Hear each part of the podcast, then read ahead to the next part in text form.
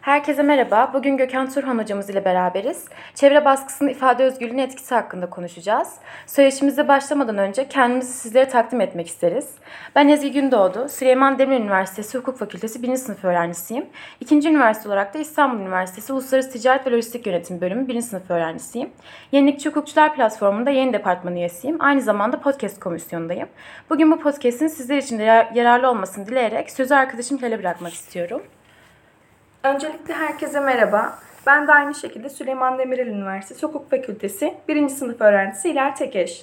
Yenilikçi Hukukçular Platformu yayın departmanı üyeliğinde ve podcast komisyonunda yer almaktayım. Ben de şimdi sözü kendisini tanıtması için Gökhan hocamıza bırakıyorum. Ardından sorulara başlayalım. Merhaba, ben doktor öğretim üyesi Gökhan Turhan. Ee, Süleyman Demirel Üniversitesi İktisadi İdare Bilimler Fakültesi Siyaset Bilimi ve Kamu Yönetimi Bölümü öğretim üyesiyim e, hukuk fakültesinde de siyaset derslerine girmekteyim. Şimdi sorulara başlıyoruz. İlk olarak neden kendi kararlarımızı kendimiz almak yerine toplum kalıbına uymaya çalışıyoruz? Kendimiz olmayı unutuyor ve bu baskılara kapılıp gidiyoruz. Şimdi öncelikle birazcık insan psikolojisinin nasıl çalıştığını ve nasıl e, şekillendiğini bilmemiz gerekiyor bu soruya tam olarak cevap verebilmemiz için. E, belki daha önce duymuşuzdur ya da ne bileyim görmüşüzdür ama e, bunu tekrar etmekte fayda var. Psikoloji dediğimiz şey 3 ana başlıktan oluşuyor. Bir tanesi it dediğimiz kendi içimizdeki isteklerimiz, arzularımız e, bunlar tamamen e, frenlenemez, e, ket vurulamaz içimizden gelen duygular. Tabi bununla sadece bununla hareket edip yaşayamayız. Sonuçta başka insanların da olduğu başkalarının da sınırsız arzularının, isteklerinin olduğu bir toplumda yaşıyorsak illaki bunu frenlememiz gerekiyor. İşte bizim içimizdeki bu psikolojinin id dediğimiz bileşenini frenleyen e, bir de süper ego dediğimiz ikinci e, bir parçası var. Süper ego ise bizim üzerimizdeki toplum baskısıdır. Yani içinde yaşadığımız çevrede kabul görmek, içinde yaşadığımız çevrede bir şekilde e, sağlıklı ilişkiler kurarak e, hayatımızı devam ettirmek, idame ettirmek için toplumun üzerimizde, psikolojimiz üzerinde oluşturduğu baskıya da süper ego diyoruz. Bir de bu ikisi arasında dengeyi kuran ego dediğimiz bir yapı var. Ego sınırsız insanın içindeki o sınırsız istek arzularla toplum baskısı arasında dengeyi kuran mekanizma. Tabi burada ego ne kadar yani ego deyince güncel kullanımda, popüler kullanımda işte bencillikmiş, ego yapma falan diyor. Gençler genelde böyle kullanıyor ama ego aslında toplum baskısıyla içimizdeki istekler arasındaki dengeyi kuran mekanizmanın adı. Dolayısıyla sadece idle de hareket edemeyiz. Yani içimizden geldiği gibi her türlü arzumuzu açığa vurarak da yaşayamayız. Sadece süper ego yani toplum baskısıyla da yaşayamayız. Çünkü bunu yaptığımız zaman da e, biz yani ben olmaktan çıkıyoruz. Birey olamıyoruz zaten. Dolayısıyla ego bu ikisi arasındaki dengeyi ne kadar sağlıklı kurarsa o kadar sağlıklı bir psikolojimiz olur. Ego idden yana fazla kayarsa veya süper egonun baskısı yani toplum baskısının altında e, kalmaya başlarsa bizim için burada psikolojik sıkıntılar e, başlıyor. E, tabii bunların en hafif hali birey olamamak ve daha ağır sıkıntılara doğru gidiyor. O zaman evet. diğer sorumuza geçebiliriz Tabii. dilerseniz hocam. Ee, yaşadığımız toplumda toplumun kalıp düşüncesine aykırı bir, aykırı bir görüş sunarsam dışlanırım görüşü hakim. Sırf bu yüzden kendi görüşlerimizi ifade etmekten çekiniyoruz. Başkalarının düşüncelerinde kaybolup başkalarının fikirlerinde yaşayabiliyoruz. Bu konuda siz ne düşünüyorsunuz? Evet şimdi birinci soruya bilerek e, birazcık eksik cevap verdim. Çünkü ikinci soruyla birinci sorunun cevabı birazcık iç içe geçmiş durumda. Neden e, toplum baskısına kapılıyoruz? Her insan e, toplumda kabul görmek, sevilmek, sayılmak e, gibi temel ihtiyaçlarla doğuyor. Yani biyolojik ihtiyaçlarımız atıyorum nasıl ki bir yemek yemek, bir şey içmek, bir yerde barınmak, belli bir ısıda muhafaza etmekse kendimizi Aynı şekilde psikolojik olarak da ihtiyaçlarımız var. Ruhumuzun da ihtiyaçları var ve bu psikolojik ihtiyaçların en başında hepimiz kabul görmek, saygı görmek, kendimizi gerçekleştirmek, bu Maslow'un ihtiyaçları hiyerarşisini şöyle o piramidi bir göz önüne e, alırsanız en altta biyolojik ihtiyaçlar oradan yukarıya doğru en son kendimizi gerçekleştirmeye doğru, kabul görmeye doğru giden bir insan ihtiyaçlar hiyerarşisi vardır. E, biz toplumda kabul görmek için, iyi bir e, konumda olmak için, sevilmek, sayılmak için aslında e, bir anlamda topluma uyuyoruz. Toplumun bize e, yönelik biçtiği kalıplara girmeye çalışıyoruz. Bunu belli ölçüde yapmamız ayıp ya da herhangi sıkıntılı bir durum değil. Fakat abarttığımız zaman yani birey olmaktan çıkıp da sadece ve sadece toplumun e, kalıplarına uymaya çalışmaya başladığımızda artık ben olmuyoruz. Artık birey olmuyoruz. Bu defa e, basma kalıp e, böyle tornadan çıkmış gibi tamamen o toplumsal normlara uyan bir insan olmaya başlıyoruz. Tabii bunun ne gibi sakıncaları var? Yani niye böyle birey olamadığımız için, topluma uyduğumuz için şikayetçiyiz ya da bunu sorguluyoruz şu anda?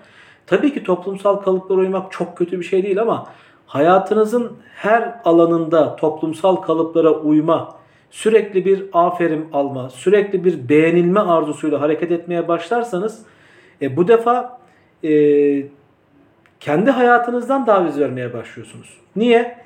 Arkadaşlar alt üstü yaşayacağımız bir hayat ve e, bir defa yaşayacağımız bu hayatı tamamen başkalarının beğenilerine sunmak üzere şekillendirirsek kendimiz için ne yapmış olacağız?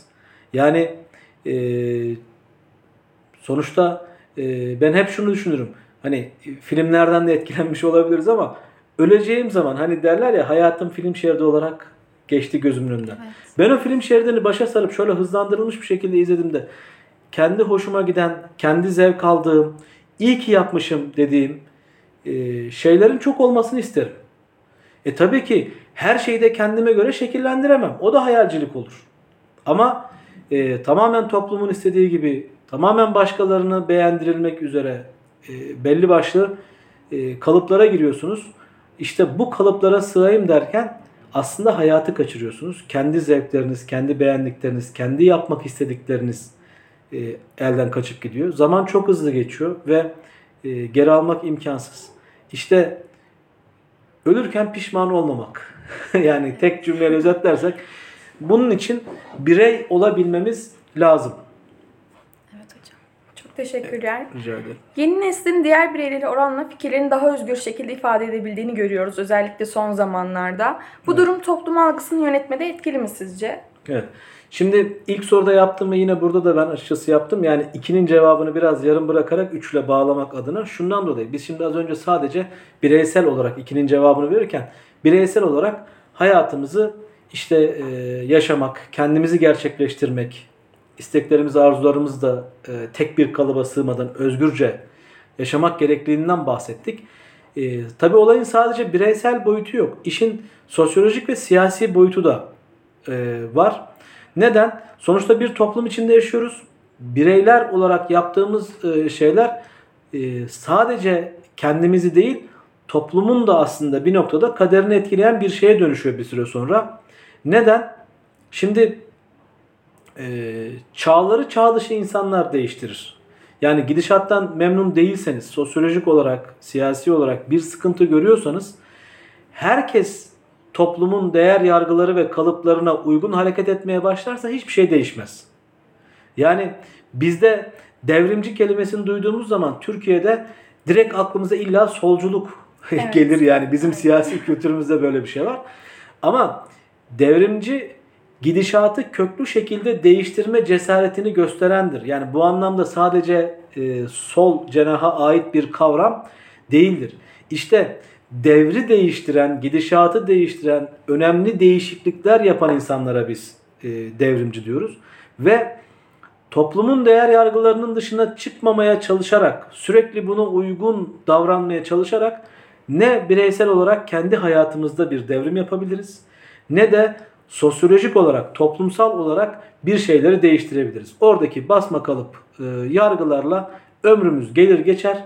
Şikayet ettiğimiz şeylerden aynen şikayet etmeye, devam etmeye mahkumuz burada. Dolayısıyla hiçbir şey değişmez. O yüzden farklı bakış açılarıyla, e, özgür yaklaşımlarla e, hayatı ele almak, sosyal mevzuları ele almak lazım. Bunun için gerekli düşünce ve ifade özgürlüğü atmosferinin sağlanmış olması toplumun bazen kısa vadede canını sıksa da orta ve uzun vadede inanın toplumun genelinin menfaatine olan e, şeylerdir. E, gelişmenin temelinde zaten bu özgürlük, her türlü fikri ifadeyi e, açıkça ortaya koyabilmek vardır. Niye? Meselelere farklı farklı bakış açılarından bakılıyor olması o meselelerin daha sağlıklı ele alınmasını, daha sağlıklı çıkarımlar yapılmasını, daha sağlıklı çıkarımlar yapıldığı için daha sağlıklı politikalar üretilmesini sağlar ve bu toplumun menfaatinedir. Kısa vadede iktidarın, erklerin, yaşlıların, ebeveynlerin yani üzerimizde kısacası o normları, sosyal baskı denilen şeyi oluşturan e, şeyi oluşturan kitlenin hoşuna gitmeyecek şeyler yapabilirsiniz ama aslında orta ve uzun vadede bu toplumun genelinin menfaatine olan bir şeydir. Tabi burada gençlere ayrı bir parantez açmak gerekiyor. Niye? Şimdi eski dönemlerde daha ataerkil yapı varken e, sesinizi duyurmak bu kadar kolay değilken bugün bir tweet atıyorsunuz belki milyon kişi görebiliyor. Bir video çekiyorsunuz binlerce kişi izleyebiliyor. Ne bileyim bir siyasetçiye hayatta ulaşma imkanımız olmayan bir devlet başkanına, sağlık bakanına atıyorum, sallıyorum. Twitter'dan cevap veriyorsunuz. e, Yeri geliyor laf sokuyorsunuz ve o da bunu dikkate alıyor bir şekilde. Bazen cevap verdi oluyor falan. Şimdi gençlerin teknoloji ile beraber imkanlarının çok artmış olmasıyla bu alanlarda daha aktif olduğunu, daha sözünü sakınmaz e, durumda olduğunu görüyoruz. Eskiden olsa e, bir devlet büyüğüne, bir iş adamına, bir sanatçıya nasıl ulaşacaksınız da nasıl şey yapacaksınız? Bir de ataerkil toplum yapısında göreceğiniz reaksiyon çok daha sert olur. Yani bu dışlanmaya, e, şiddet görmeye, çeşitli baskılara maruz kalmaya e, sebep sebep olurdu. Ama bugün bilhassa sosyal medyanın bu kadar gelişmesiyle beraber gençler biraz daha bu anlamda özgüvenli, bir an ya bu anlamda biraz daha hani e, sözünü sakınmıyor e, diyebilirim. E, tabii ki onlar da zaman zaman e, şey görüyorlar. E, yani ben e, 34 yaşına geldim. Bir tweet atıyorum. E, hala da babam arayıp ya siyasi konulara girme başımıza iş açacaksın. Ben bile şu anda hala görüyorum. Bu tamamen bitmiş değil ama eskiye nazaran biraz daha iyileşti diyebiliriz. Evet. Bu tamamen bireysel bir soru olacak şimdi. Toplumu tek Evet. düze düşünceden uzaklaştırmak herkesin fikrini özgürce ifade edebilmesiyle mümkün olabilir mi? Çünkü hepimiz e, düşüncelerimizi tamamen söyleyebilirsek daha özgür bir toplumda yaşayabiliriz kanısındayız. Sadece daha özgür bir toplumda yaşamakta kalmayız. Daha iyi bir hayat yaşarız. Daha yüksek refah seviyesine ulaşırız. Niye? Şimdi e, gelişmiş ülkelerin, gelişmiş seviyesi, refah seviyesi en üst sıralarda olan ülkelerin gelişmişliğinin temelinde yatan şey de aslında özgürlüktür. Şimdi ekonomik büyümeyle özgürlüğün ne alakası var derseniz. Arkadaşlar bir ülkede ifade özgürlüğü, düşünce özgürlüğü varsa orada meselelere farklı açılardan bakabilirsiniz. Orada kendi istek arzularınızı ifade etmek, kendi hayallerinizi gerçekleştirmek adına kendinize uygun platformlar bulabilirsiniz. Ve orada size bu özgürlüğü sunduğu için sisteme daha iyi bir aidiyet, bağlılık geliştirirsiniz. Sisteme ne kadar bağlı bireyler, sisteme kendini ne kadar iyi ait hisseden bireyler ortaya çıkarabilirse bir toplum, bir devlet orada meselelere farklı açıdan bakan, her konuyu özgürce tartışan, e, kendini sisteme bağlı hisseden bireyler daha rahat ekonomik teşebbüslere girişmede, yeni yeni fırsatları değerlendirmede, yeni yeni fırsatları değerlendirerek onları rentable hale getirmekte e, çok zorluk çekmezler. Yani bunun en güzel örneği Steve Jobs'tır. Steve Jobs 1940'larda e, tam yılını bilmiyorum da 1900'lerin başında diyelim e, Suriye'den Amerika'ya göçen bir göçmen ailenin çocuğu. Aynı Steve Jobs, aynı zeka seviyesiyle, aynı e, hücrelerle, o biyolojik yapıyla, beyinle Suriye'de kalmış olsaydı Apple diye bir markayı bu hale getirebilip akıllı telefon diye bir şey yapıp dünyada ciddi bir devrim yaratabilir miydi? Steve Jobs'ı Steve Jobs yapan zekası mı sadece? Ona fikirlerini deneme fırsatı veren, özgürce fikirlerini ifade etme fırsatı veren Amerika'nın o özgürlük ortamı değil mi? Ya da bir ülkede özgürlük yoksa Suriye'yi göze alalım. Yani tepenize sürekli bir roket düşme korkusuyla yaşıyorsanız, bir kaos, bir baskı ortamı varsa siz rahatça böyle girişimlere e, vakit ayıracak bir fırsat bulabilir misiniz? Yani sadece ekonomik vesairede de değil olay. Bunlara fırsatınız bile kalmaz. Ya da akıllı telefon diye bir şey yaptınız. Acaba hükümet buna ne der? Esat buna ne der? Atıyorum yani. Çünkü e, iletişimin doğasını değiştiren bir şey haline geldi. Apayrı bir fenomen oldu. E, dolayısıyla e, bunun en güzel örneği Apple. O ülkenin size sağladığı o atmosfer e, çok önemli. Dolayısıyla sadece özgürlüğün gelişmesi romantik bir söylem değil. Cebe de yansıyan, o ülkenin refahını da arttıran bir şey. Çünkü dünyanın her yerindeki insanları o özgürlük atmosferi cezbediyor ve dünyanın bütün coğrafyalarından gençler, Türkiye'de dahil Amerika'da yaşamak istiyor. Batı Avrupa'da yaşamak istiyor. Niye? O özgürlük ortamında görüyor sosyal medyada şurada burada. Onun yarattığı refah görüyor ve bir süre sonra çekim merkezi haline geliyorsunuz. Bu yüzyıllar, asırlar öncesinde İran'da bir dönem. Bir dönem Maverayün Nehir'di. Bir dönem işte e, Anadolu'ydu. Osmanlı'ydı. E bugün de Batı Avrupa. Ve Kuzey Amerika. Maalesef. Çok güzel örnekler verdiniz hocam. Çok teşekkür ederiz. Tabii. Ee, hemen hemen hepimiz hayatımızda e, birçok kez bu baskılara maruz kalıyoruz. Ee, Evet. Sizin verdiğiniz örnek dışında özellikle hani sizin hayatınızda gördüğünüz ya da gözlemlediğiniz çevrenizde ya da olabilir. Ee, bir örnek verebilir misiniz böyle bir baskıya ya da hani bununla beraber gelişe Anladım. gelmiş şeylere? Yani bireysel kendi hayatım. Arkadaşlar baskı doğar doğmaz başlıyor. Ve bu vereceğim örnek sadece kendimle de alakalı değil. Aslında hepinizin yaşadığı şeyler. Ne yapıyorsunuz? İlkokula gitmeye başladığınız an atıyorum komşunun çocuğuyla kıyaslanmaya başlıyorsunuz. Sınavlara giriyorsunuz.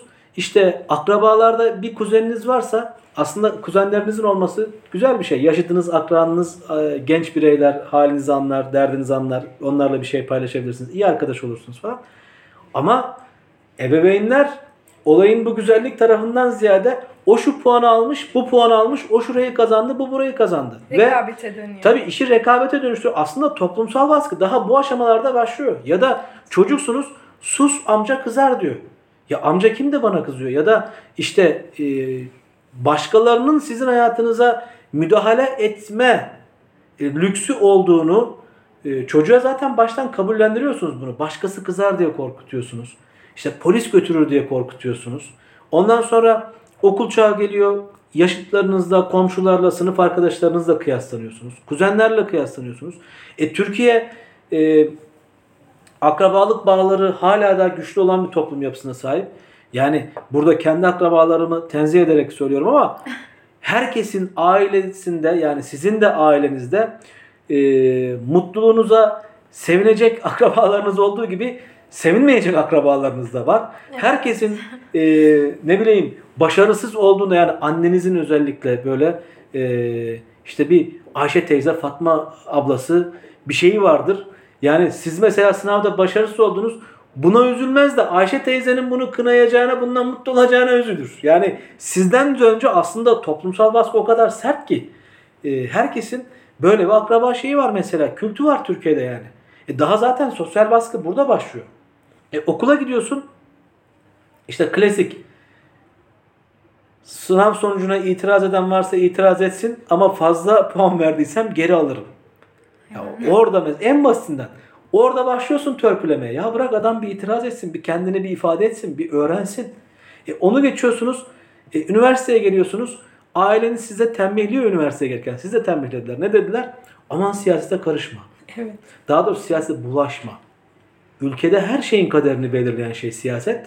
Ama ona bulaşma. Bir de o bulaşma kelimesine dikkat. Bilinçaltını yansıtıyor. Ne demek bulaşmak? Ülkede her şeyin kaderini e, çizen, icra eden bir alanda gençler niye söz sahibi olmasın? Niye katılmasın bu işe? Ama işte kendi gençlerinde o siyasi baskılar, sağ sol olayları vesaire orada bir kimileri hapse gitti, kimileri öldü, kimileri yaralandı, kimileri fişlendi. O dönemleri gördükleri için o yılmışlığı size de aktarıyorlar. Aman siyasete bulaşma diyor. Olaylara karışma diyor. Orada başlıyor. E, geliyorsunuz üniversitede bu hoca şucu bucu işte şöyle söylersen geçirir işte böyle söylersen ideolojik kaygıları artık bunlar tabii eskisi kadar keskin değil köreliyor ama e, bunlar başlıyor. E, iş hayatına geleceksiniz. İş hayatına e, adım atmanızla beraber e, yani ister istemez siyasi baskıyı hissediyorsunuz. Yani iktidarda hangi parti olursa olsun AK Parti'den önceki partiler döneminde de bu farklı değildi. Hemen oraya göre şekillenmek durumunda kalıyorsunuz. E niye? E, Türkiye'de mülakat diye bir şey var. E liyakat yok ki. Liyakat yok, mülakat var. Mülakat varsa liyakat yoktur zaten. Bak Türkiye'de liyakat varsa bir şeyin alımında iki defa bakın o işe yani soru işaretiyle bakmak gerekiyor. Hepimizin başından geçti bu. E orada ne oluyor?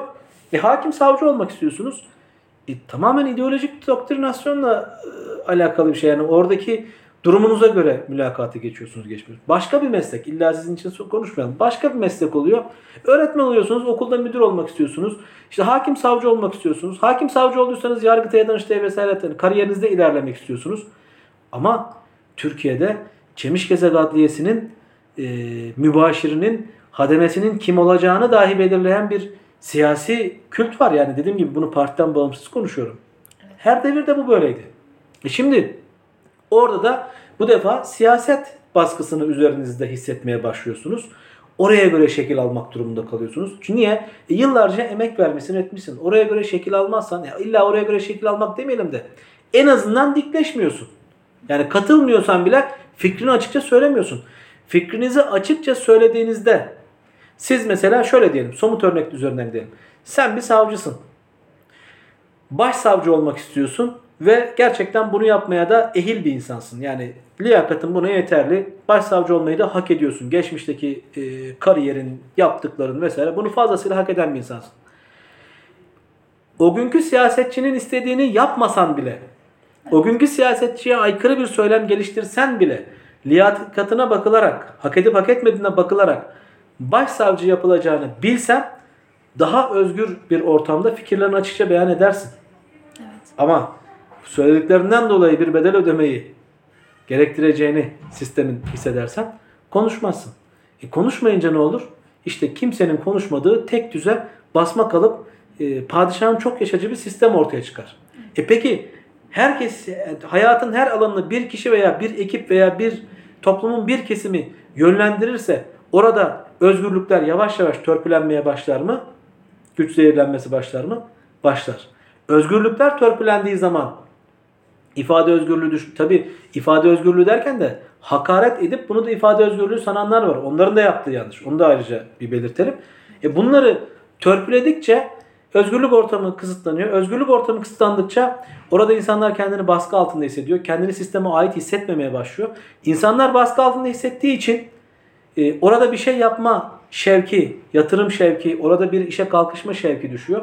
Bunlar düştükçe bu özgürlüğün daha iyi olduğu ülkelere gitme şey oluyor.